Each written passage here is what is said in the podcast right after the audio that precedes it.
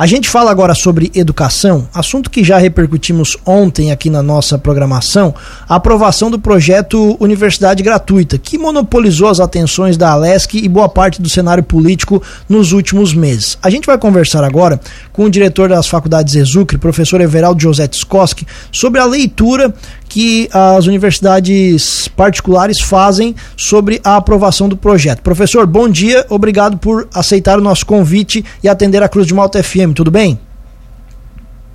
Tudo, prazer conversar com vocês. Bom dia, Tiago, bom dia, Juliano. Especial bom dia a todos que nos acompanham uh, na, nesta bela emissora, Rádio Cruz de Malta, de Lauro Miller. Prazer, prazer é... poder conversar com vocês sobre educação. Imagina, prazer é todo nosso, professor. Vamos lá. Qual leitura agora, depois de alguns meses? Muita discussão, a gente já conversou sobre isso aqui na programação. Ah, inicialmente a falta de, de, de, informações, de acesso às informações, mas agora o projeto aprovado, ele foi modificado. Qual é a leitura que o senhor faz e ficou de bom tamanho para as universidades particulares? O que, que o senhor acha? Uh, bom, ele não ficou de bom tamanho ainda para uh, os alunos das universidades particulares. Nós sempre temos que, temos que entender, temos que ter a clara visão e a clara noção do momento em que um gestor público, nesse caso o governador do estado, uh, disponibiliza um recurso para custear, para incentivar o cidadão catarinense no ensino superior, o nosso entendimento é que esse recurso, uma vez público, ele teria que ser distribuído, ele teria que atender de forma isonômica todo catarinense que tivesse interesse em realizar o seu sonho através de um curso superior. E o fato deste recurso disponibilizado não poder atender ou não, não ser do tamanho da necessidade do número de catarinenses que gostariam de fazer ensino superior, nós teríamos que adotar um determinado critério para poder fazer essa distribuição. E a defesa que uh, nós, das instituições particulares privadas do Estado de Santa Catarina. Lembramos que somos a nossa associação, a AMPESC, né? Associação das Mantenedoras Particulares de Ensino Superior de Santa Catarina, que congrega hoje 84 instituições e mais de 300 mil alunos espalhados em todo o estado de Santa Catarina. A nossa defesa sempre foi uh, pelo índice de carência.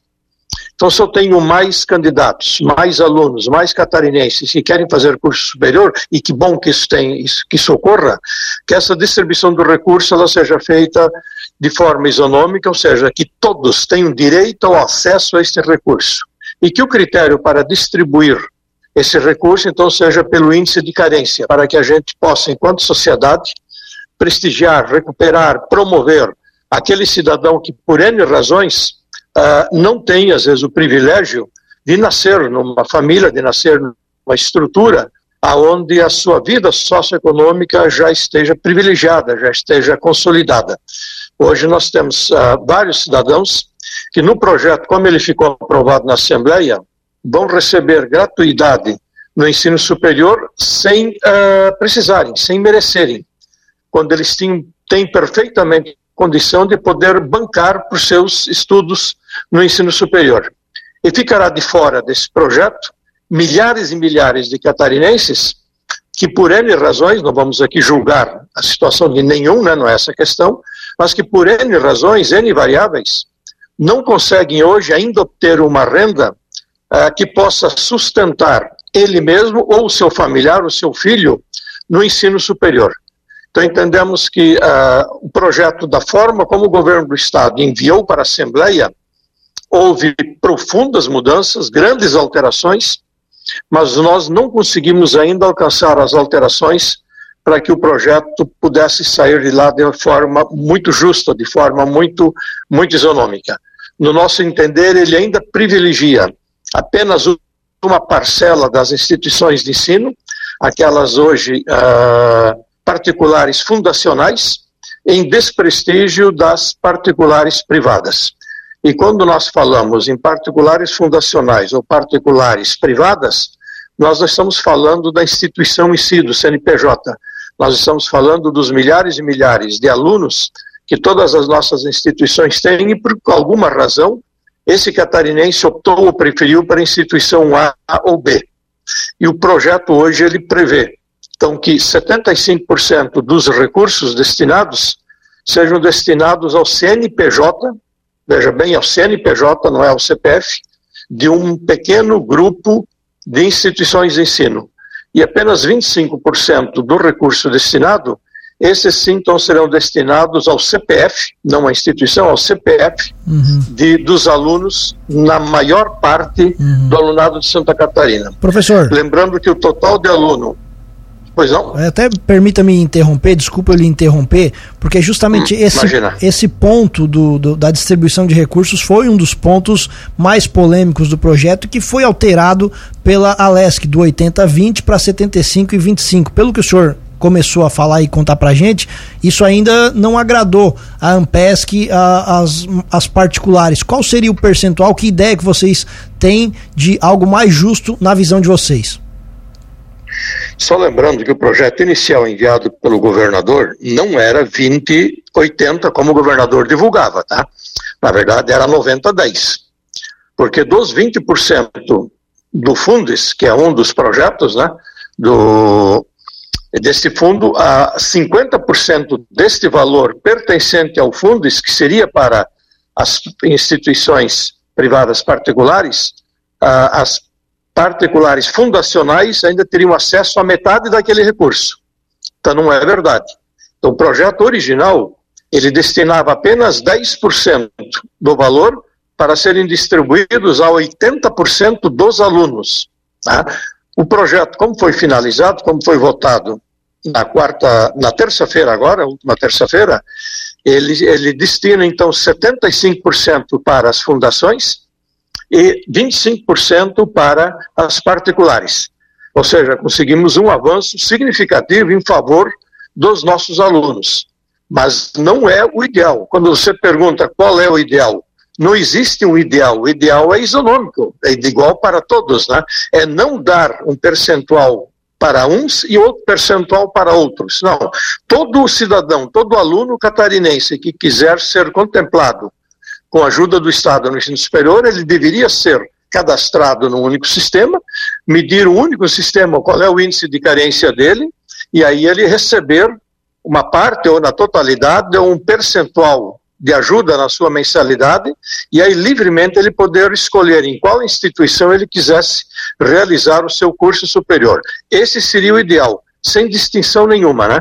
Ele ter a distinção ser pelo índice de carência. Repetindo, a nossa defesa sempre é em favor daquele cidadão menos privilegiado, menos favorecido pelo ambiente macro socioeconômico que nós temos hoje no nosso Estado. E da forma como ele se encerrou, embora melhoramos muito o percentual de valores para atender as nossas instituições, os nossos alunos, ele ainda ficou muito aquém uh, do percentual que foi destinado para o sistema particular fundacional. Lembrando que 80% do aluno de Santa Catarina que paga mensalidade está hoje no sistema particular privado, nas nossas instituições. E apenas 20% dos alunos estão no sistema particular fundacional, conhecido hoje como a CAF. Ou seja, então 75% do valor foram destinados para atender 20% dos alunos. E apenas 25% do valor foram destinados para atender 80% dos alunos.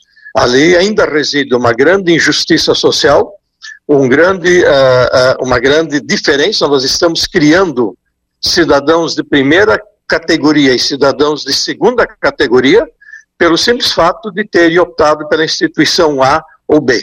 Uh, esse ponto, o projeto não foi corrigido no todo ainda, razão pelo qual, com certeza, nós vamos continuar essa nossa luta dentro da Assembleia Legislativa, uh, esse questionamento ao Tribunal de Contas do Estado e o questionamento ao Ministério Público do Estado de Santa Catarina, né, para que a gente possa cada vez mais buscar essa isonomia uh, em favor de todo catarinense, que é, na verdade, a nossa luta.